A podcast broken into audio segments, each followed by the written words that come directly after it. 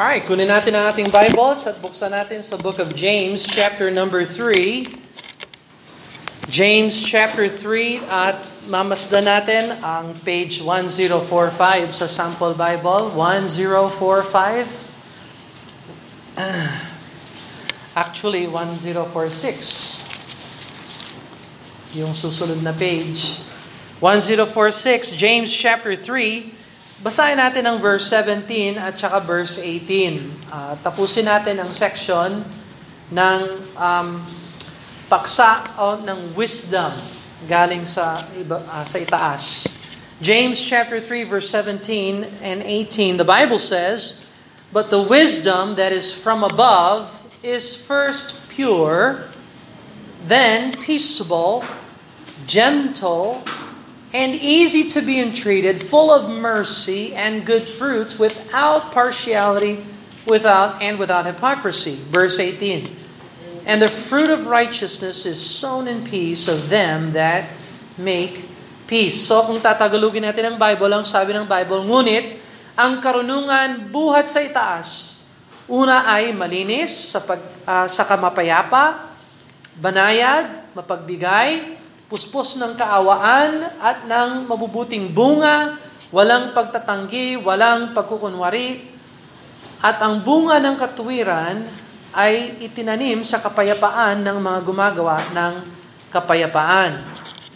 And uh, last week we saw how false witness, uh, false wisdom or bad wisdom or sensual, earthly, devilish wisdom does not come from above. It doesn't come from God, but is uh, uh, um, earthly, as it says. It, it's sourced from the world. Sensual, it, it, it's emanating from the flesh.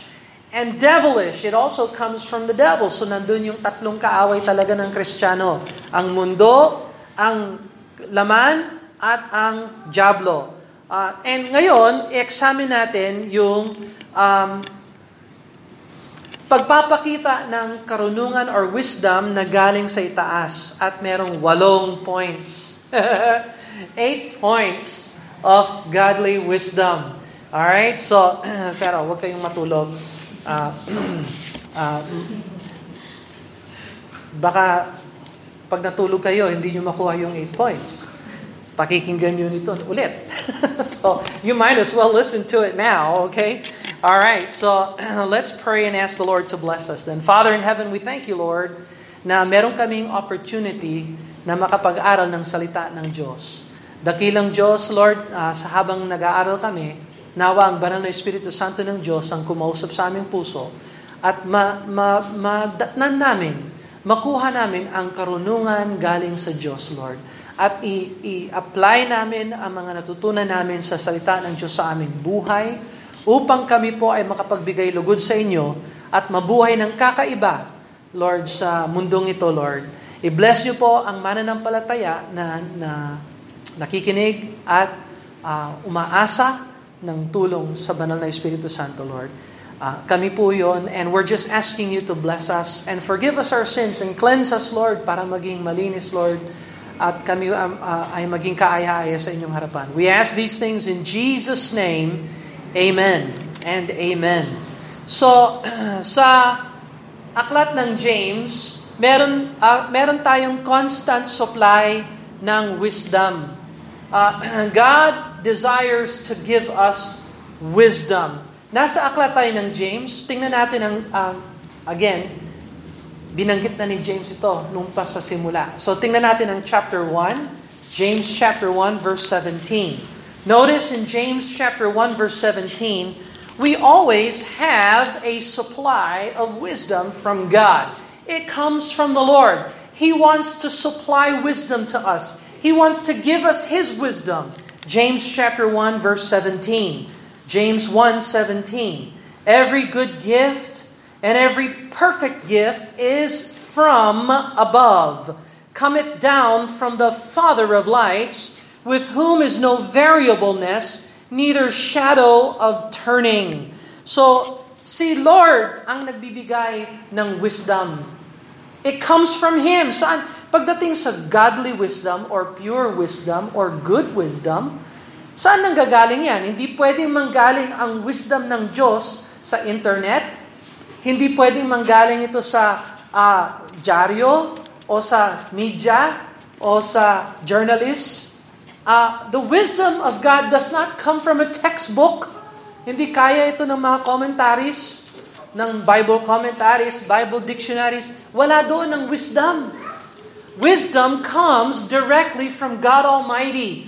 Uh, and we have James 1.17. Uh, tingnan mo ang contrast. Look at the contrast in chapter 3.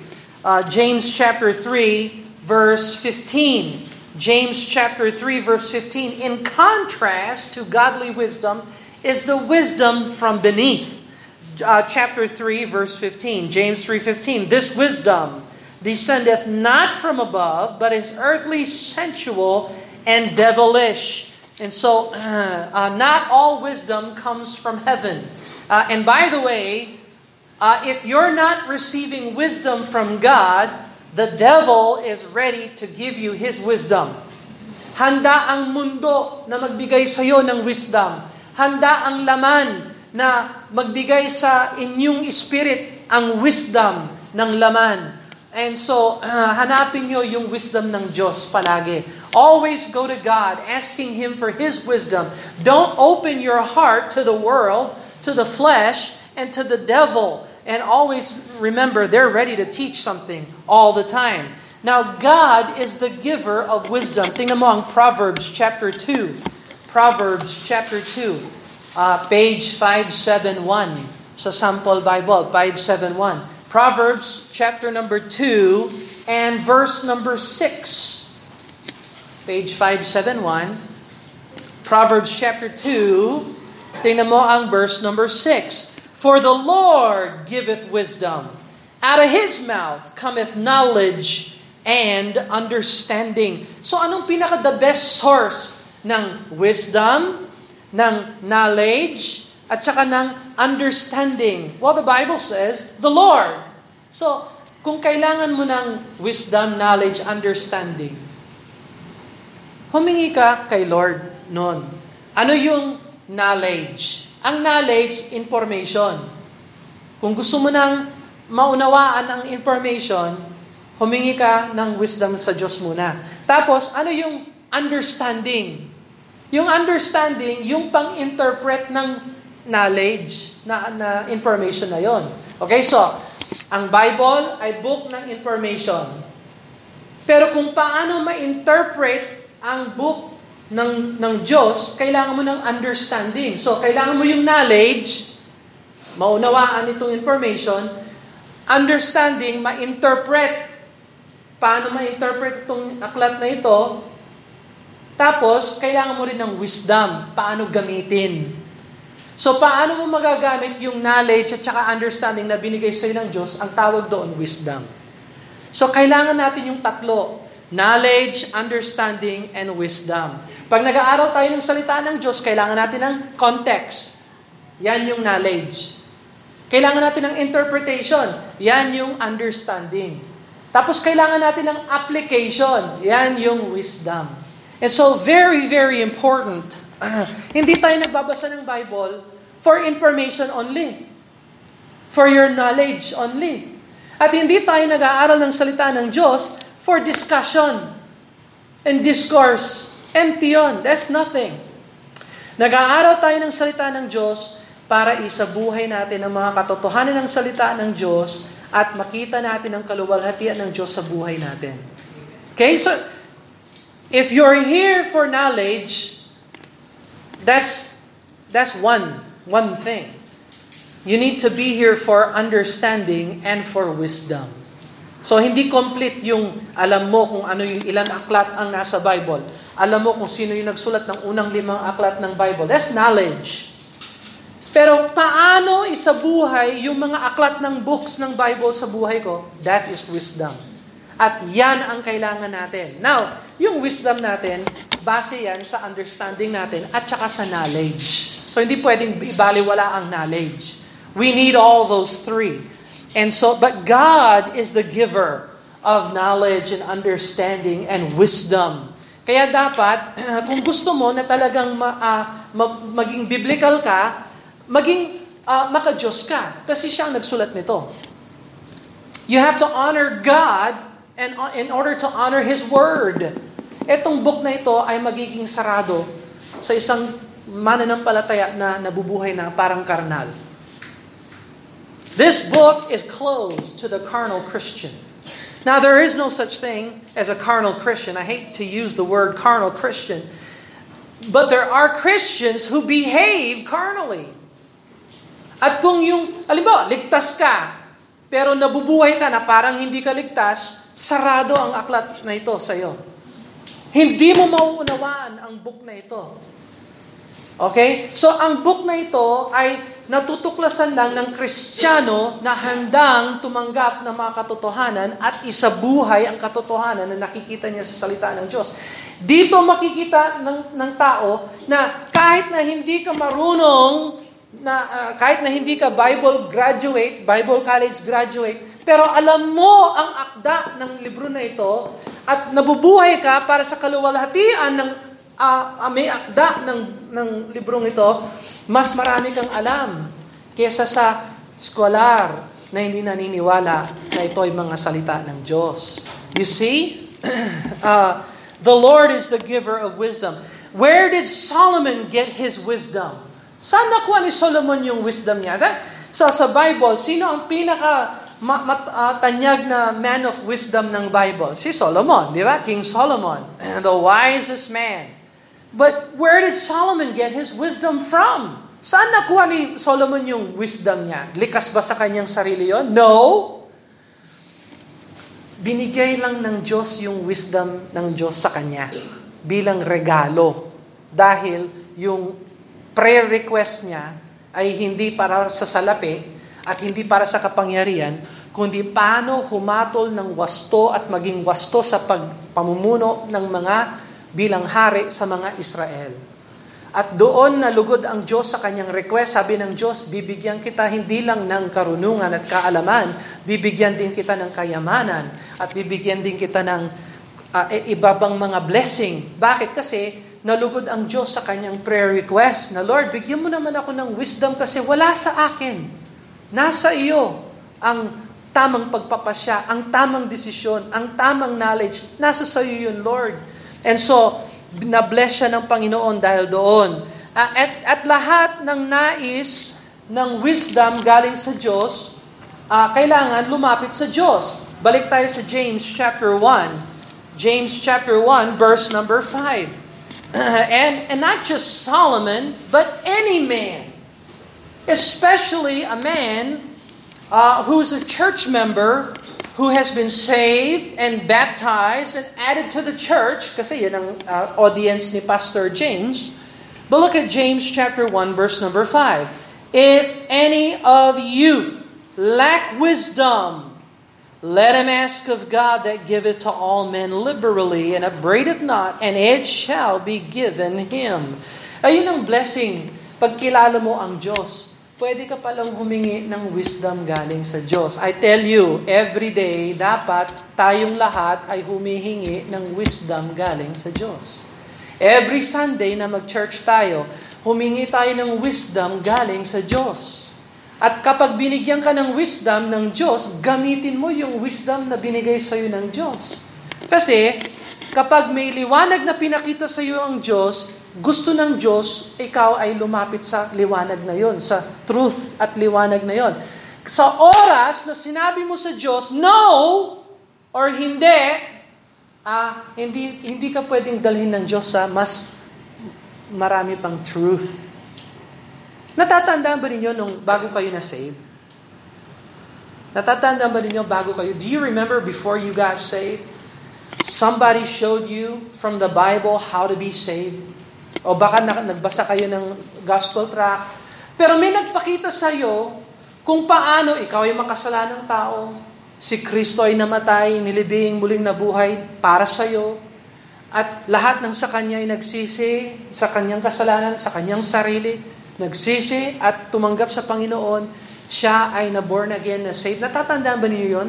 Yung mga punto na tinuro sa iyo, lahat ng sinabi mo doon, yes. Kaya ka na saved, kaya ka na born again, kasi yes ka ng yes sa liwanag na pinakita sa iyo bago ka naging saved. So ngayon, saved ka na, meron bang truth, meron bang liwanag, meron bang katotohanan ng salita ng Diyos na pwede mong sabihin no? Meron bang ganon? No. no. Lahat ng liwanag at katotohanan ng Diyos na gusto niyang ituro sa iyo, ang proper sagot, always, yes. At hindi ka lalago sa pananampalataya hanggat hindi ka nagpapasuko at nagpapasakop sa katotohanan ng salita ng Diyos na itinuturo sa iyo ng Diyos. Sa mga Kristiyano na Sunday afternoon lang ang church ninyo, Hanggang dyan lang kayo. Hindi nyo natuklasan ang blessing ng Sunday morning. Ng pag-church sa Sunday morning. Sa mga nag-church ng Sunday morning at saka Sunday afternoon, hindi nyo pa natuklasan yung blessing ng Sunday school. Sa mga nag-church ng Sunday school, Sunday morning, Sunday afternoon, hindi nyo pa natuklasan ang blessing ng Wednesday night prayer meeting.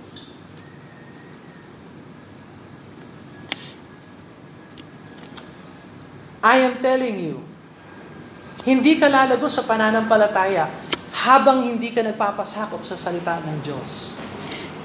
There is no growth. There can be no growth.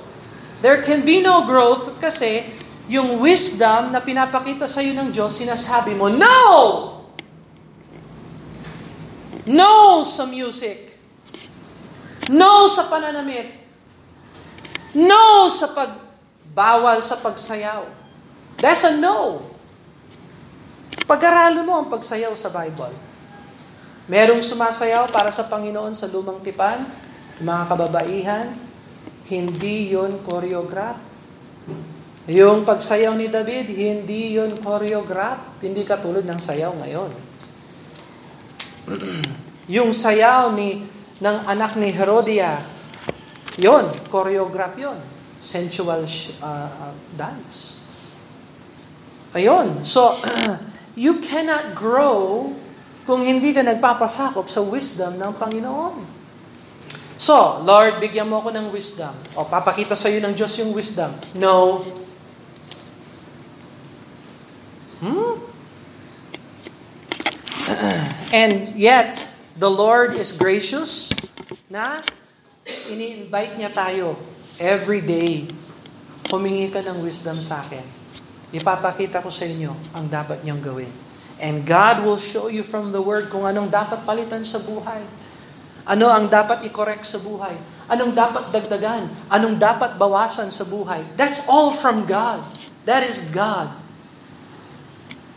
Uh, at hindi, let me just say this. Pag nakilala niyo si Jesus Christ, at talagang tinanggap niyo si Jesus Christ, hindi kayo mananatiling the same. You cannot remain the same after you discover and realize Jesus Christ. Talagang tuwing nakikita mo si Jesus Christ sa Bible, lahat ng nakakausap niya, binabago niya sila. Mula sa kamatayan hanggang sa buhay. Everyone that, that got, got a hold of the wisdom of God, Sino yung wisdom of God? Jesus is the wisdom of God. So lahat ng nakakilala kay Jesus Christ, binabago ng Panginoon. So Christian, let me challenge you ha. May New Year tayo. Nako, New Year. Sa bagong taon, nangangako ako na magbabago ako.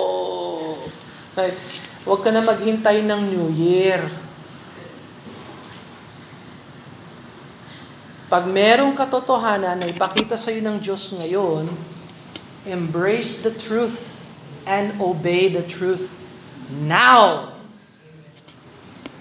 Hindi 2023. Yung, parang yung kalukuhan talaga yung, ngayon, ito na ang pinakahuli kong paninigarilyo. Last chance. Second chance. Okay, bukas na lang. That's the foolishness. Foolishness.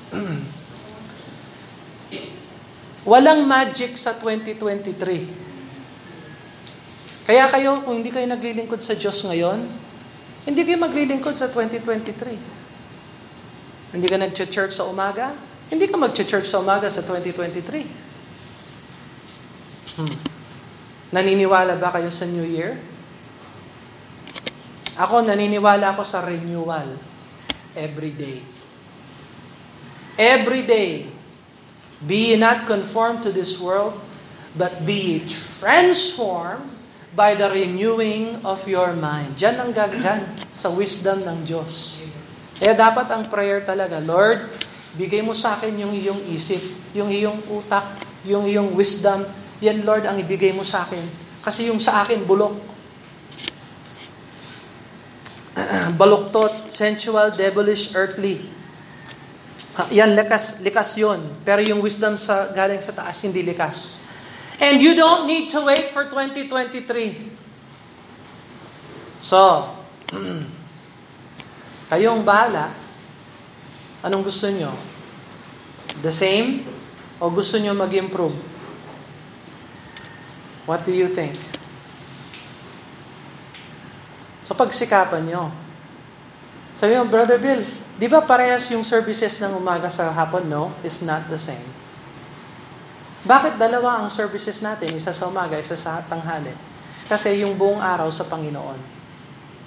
Nakakita na ba kayo ng buong araw ng umaga lang?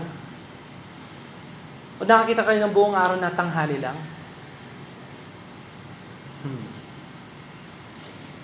No. Tapos, pagsikapan ninyo, Sunday morning, Sunday school. Yung Sunday school, alam nyo, ang tinuturo natin sa Sunday school, Bible doctrine, biblical books. So nag-aaral tayo ngayon ng aklat ng Leviticus. Nasa chapter 18 na tayo. Chapter 19 next Sunday. Oh. Gusto mo ba mag-aral ng Word of God? Di pagsikapan mo, nandito ka Sunday, 10 o'clock. Para pag-aralan yung Word of God. May final exam. Huwag kang matakot sa final exam. Ano lang yon?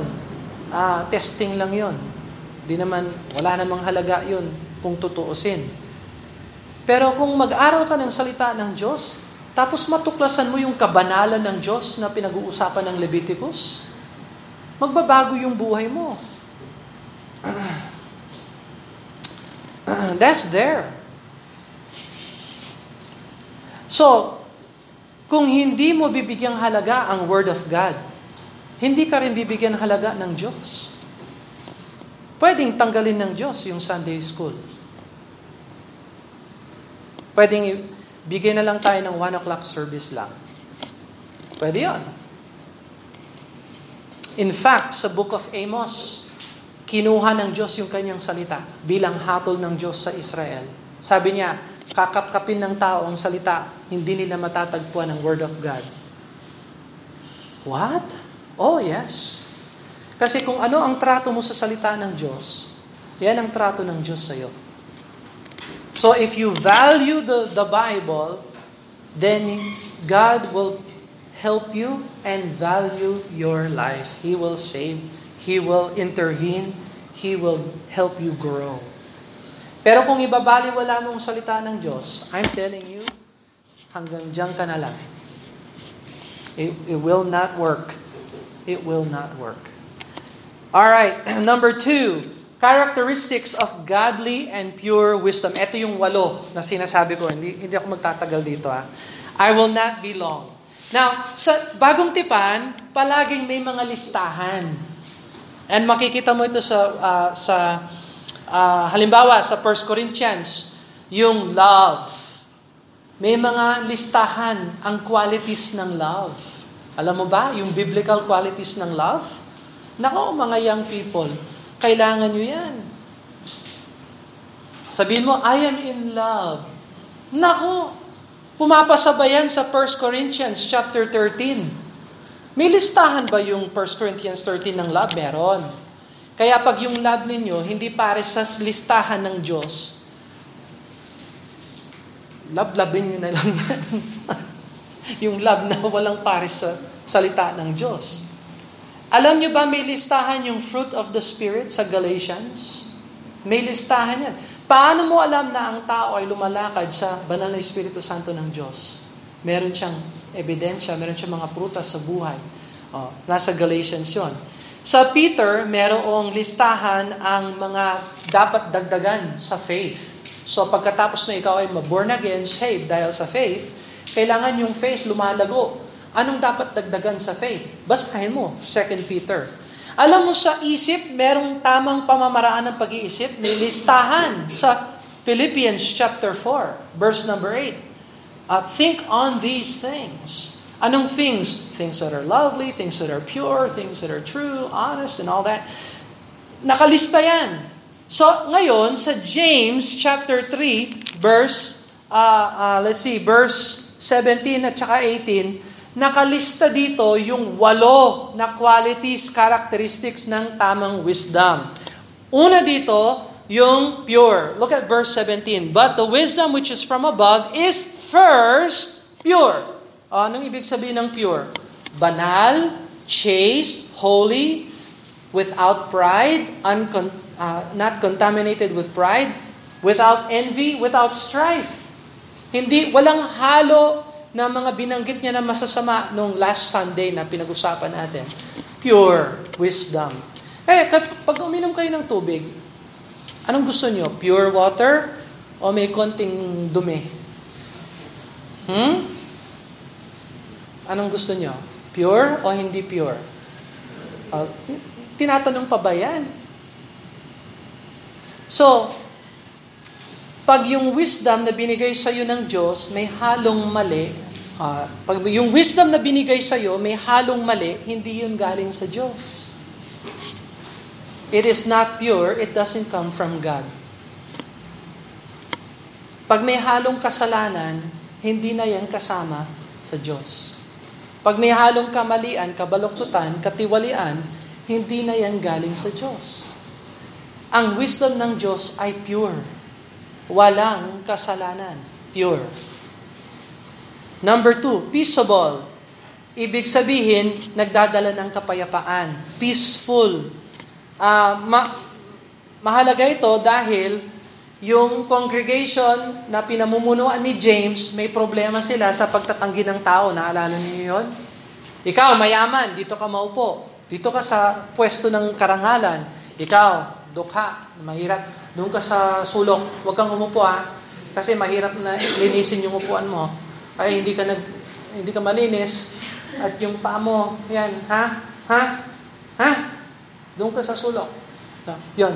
That may problema sila sa pagtatanggi ng tao, wala silang peace sa loob ng church. Magulo yung church nila. So, wisdom galing sa Diyos, pure, peaceable. Number three, gentle.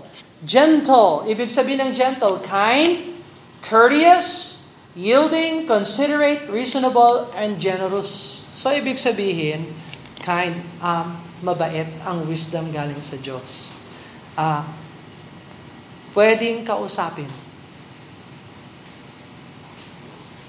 Hindi nakikipag-away. That's wisdom from God. Sabi ng uh, uh, next, easy to be entreated. Ibig sabihin, masunurin ka agad. Compliant. Always, always easily obeyed ang wisdom ng Diyos. Uh, Hindi masyadong stricto ang wisdom ng Diyos. Hindi yung palaging hindi yung palaging ah, ganito ganito ang wisdom ng tao. Ang wisdom ng tao ganito. Hoy! Hindi ka sumusunod dito oh. Tingnan mo yung sarili mo. Hmm, hindi ka sumusunod sa salita ng Diyos. Hmm. Ang wisdom ng Diyos ay nagsasabi, Brad, sis, eto ang tamang daan, lumakad tayo dito. Halina, gumawa tayo ng tama. Tigilan mo na yung paggawa ng mali. Oh, yon ang wisdom galing sa Diyos. Hindi yung, tingnan mo itong salita ng Diyos, sumunod ka dito. Yan. uh, hindi ka na dapat, kung meron kang wisdom, kung meron kang wisdom galing sa Diyos, hindi mo minamaltrato ang tao.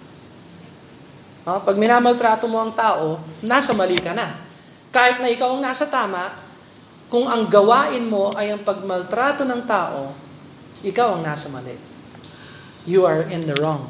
So, it is easily entreated. Sabi ng Bible, full of mercy. Full of mercy.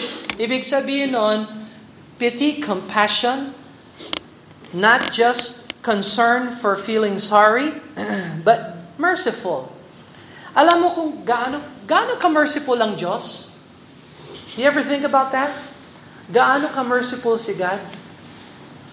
Alam mo kung gaano ka-merciful ang Diyos? Pag nagkamali ka, nagkasala ka, humingi ka sa Kanya ng tawad, anong gagawin sa'yo ng Diyos? Alang-alang kay Yeso Kristo. Patatawarin ka ng Diyos. Ganyan ka-merciful si Lord. Tayo kaya, ganyan ba tayo ka-merciful? No. Lalo na pag mainitin ang ulo, We need to really study the mercy of God. Pag-aralan natin yung mercy of God. That's how God deals with us. He deals with us in mercy. Next, sa full, sabi dito, full of good fruits. Full of good fruits, good results, practical acts of kindness. So, ang wisdom ng Diyos ay nagpapakita ng good fruits. Hindi habol ng wisdom ng Diyos yung good feelings. Ang habol ng Diyos, good fruit. Good fruit. Good results. Practical acts of kindness. Without partiality, sabi ng Bible. Without partiality. Uh, that means without wavering, without uncertainty. It's a sure thing. No respect of persons. No partiality. Now, uh, easy na magbigay pabor sa kaibigan. Mahirap magbigay pabor sa hindi mo kaibigan. Pero ang hamon ng Diyos ay dapat wala tayong partiality. Kung kailangan ng tao ng tulong, tulungan mo kung kaya mong tulungan. Uh, hindi naman siya nag-church dito. Hindi naman natin ka-church yan. Oh, ibig sabihin, hugas na ang kamay natin? No.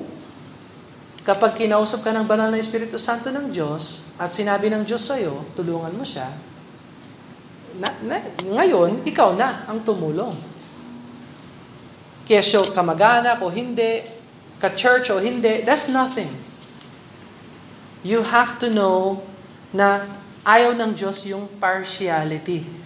Tutulong lang kami sa inyo kung magpabaptize kayo. Tutulong lang kami sa inyo kung church members kayo. What? That's a violation without partiality. So, tapos last, without hypocrisy. Ayaw ng Diyos yung nagpapakunwari. Nagpapakunwari. It's undisguised, it's sincere, it's no pretense, it's genuine.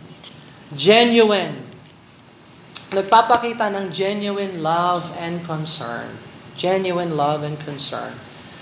Alam mo yung mga Sunday school children natin, alam nila kung ikaw ay tunay na, na nagmamahal sa kanila o pakitang tao ka lang.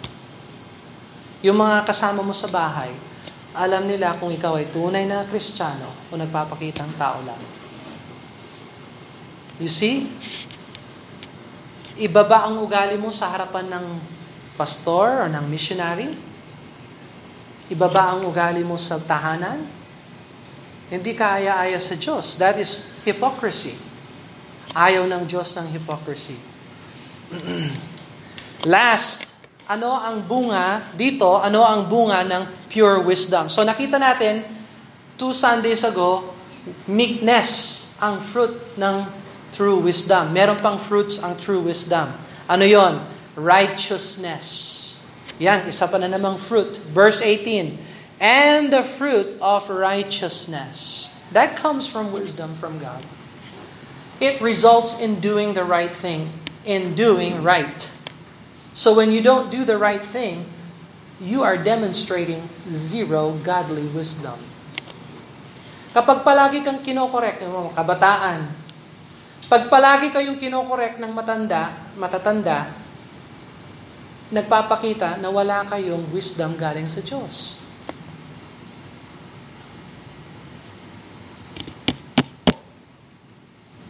If we always have to correct you, you are demonstrating zero wisdom from God.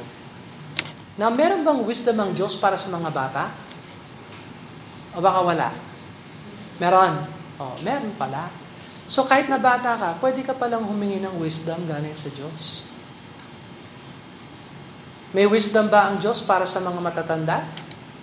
Yes. May fruit of righteousness. So kung hindi mo nakikita yung fruit of righteousness sa buhay mo, either hindi ka saved, o hindi ka talaga lumalakad sa wisdom ng Diyos. Number two, sowing in peace. Look at that. The fruit of righteousness is sown in peace.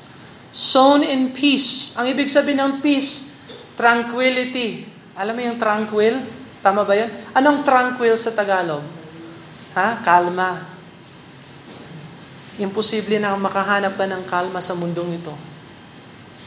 Lalo na sa Pasko. Dami nagkakaraoke ng Antikristo talaga. Yung music dyan sa labas, ah. Sabado. Mm, mm, mm, mm, mm, mm. Parang gusto kong kunin yung utak, tapos mm, mm, mm, sa, sa pader. I'm telling you, ang mundong ito, mag-shopping ka lang. Shopping lang ah, dyan. Mag-shopping ka lang dyan kung ano-ano lang tinutugtog para manhid ka sa pagbabayad ng bad tax na sobra. Anyway, walang peace ang mundong ito. Pero ang Kristiyano na gumagamit ng godly wisdom, marunong, marunong magtanim sa kapayapaan. Sowing in peace. Sowing in peace namumunga ng righteousness. Sowing in peace reaps righteousness. Tapos last, by them that make peace. Ang nagtatanim ng kapayapaan ay yung mga marunong gumamit, ay, ang, ang, ang merong kapayapaan. If you have peace, you can sow in peace. So ang tawag sa iyo, peacemaker. Blessed are the peacemakers. Peacemakers. Sa church, sino ang peacemaker sa church? Sino ang peacemaker sa church? There's always, there's got to be a peacemaker in the church. Guess who the peacemaker is? That's the pastor. Yung pastor ang peacemaker sa church. Kung baga, siya ang supervisor manager ng church, local church.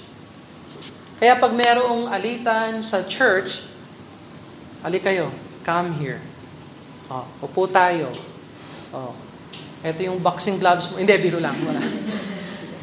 Mag-usap, may, may biblical counseling. Tapos pag pinayo na kayo ng preacher, sumunod sa, pa, basta biblical yung payo, sundan ng payo, magkakaroon ng peace. Sa tahanan, sino ang peacemaker? Si tatay. Kaya tatay, tinitinan niya yung family niya. Alam niya ang strengths, weaknesses ng family niya. At tinutulungan niya ang bawat member para may peace sa bahay. Pero hindi lang ang pastor ang peacemaker. Pwede rin yung church member kung marunong siya magtanim ng peace at umani ng righteousness. Ganon din yung wife. Pwede siyang maging peacemaker. Ganon din yung children. Pwede silang maging peacemaker. Ganon din ang uh, church members can be peacemakers. So may blessing ang peacemaker. Pero before na pwede kang maging peacemaker, kailangan may peace ka talaga sa heart. You have to have the peace of God in your heart in order to bring tranquility to a situation rightfully, in a right way. So the harvest of godly and pure wisdom is in contrast to false wisdom. The soil of a man's heart cannot yield righteousness when it is full of bitter envyings, strife, confusion, every evil work. Hindi yan climate na pwede kang magtanim ng kapayapaan sa puso. No? And so, uh, iwasan ang kasalanan. Ang focus ni Pastor James ay sa mga masters sa local church, sa mga pastors. Pero any church member can be instrumental in bringing unity and peace in the body of Christ. And the unsaved world, etong pinakamahalaga dito, application sa James chapter 3. Yung unsaved world natin, kinakailangan makita ang peace ng Panginoon sa Kristiyano. Doon mo makikita ang difference. Na habang ang mundong ito padilim ng padilim at pabulok ng pabulok, ang Kristiyano na surrender sa Panginoon ay paliwanag ng paliwanag, nagiging mas masigla ang liwanag ng salita ng Diyos. At nakikita ang wisdom ng Panginoon sa Kanya. Alam mo, ganun ang wisdom ng Diyos. Sa mundo, hindi ka paniniwalaan ng mundo kung hindi ka muna magkasala. Paano mo alam? Hindi ka nagkasala. Hindi mo alam kung ano ang nararanasan namin. Sabi ng mundo. Pero ang wisdom ng Panginoon, hindi mo na kailangan ma-experience yung kasalanan para makita mo yung epekto ng kasalanan. Kaya dapat iwasan mo yon. Yun ang wisdom ng Diyos. Wala akong alam patungkol sa pangangalo niya. Practical. Never na ako nakapag-experience ng ganon sa ngayon, until now. Pero hindi ko kailangan ma-experience yung pangangalo niya para alam ko na mali yon at dapat iwasan yon. Hello? Yun ang wisdom galing sa Diyos. at kailangan makita ng mundong ito yung wisdom ng Diyos sa buhay ng Kristiyano. Kasi pagdating ng time na ang mundo ay magugunaw, uh, sinong pupuntahan ng mga tao para humingi ng tulong? Yung Kristiyano. Nakakaiba. Would you bow your heads and close your eyes?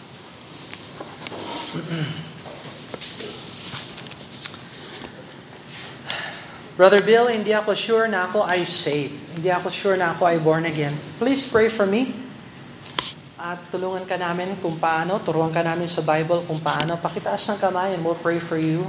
How do I know for sure if I'm saved? I'm not sure. Okay, so sa tingin ko, marami tayo dito na uh, kilala na natin si Jesus Christ. Praise the Lord. That's good. That's wonderful. Pero baka masasabi niyo, Brother Bill, kulang pa rin ako ng wisdom at inaamin ko yan at humihingi ako sa Diyos ng wisdom. I'm asking God for wisdom. Now, bigyan ako ng Diyos. Ang pangako ng Diyos, kapag ikaw ay humingi, ay bibigyan kanya ng wisdom. Ano nga ang situation mo?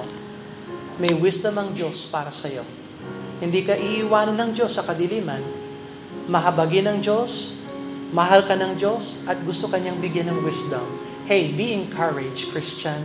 Be encouraged. Pero pag binigyan ka ng wisdom ng Diyos, gamitin mo yung wisdom na bibigay niya sa iyo. Brother Bill, pray for me. Kailangan ko ng wisdom. God bless you. God bless you. That's good. Anybody else? Pray for me. Meron akong situation. I need God's wisdom in a situation. God bless you. Pag pinakita sa iyo ng Diyos yung wisdom, gamitin mo yon. Use the wisdom that God has given. Father, we thank you, Lord, for your word. We pray that we would understand and that we would know that we would understand and that we would apply the things that we know and understand from your word. Help us to uh, take the wisdom, sow it in peace, that we may reap righteousness in our lives. We ask your blessing upon these words in Jesus' name. Amen and amen.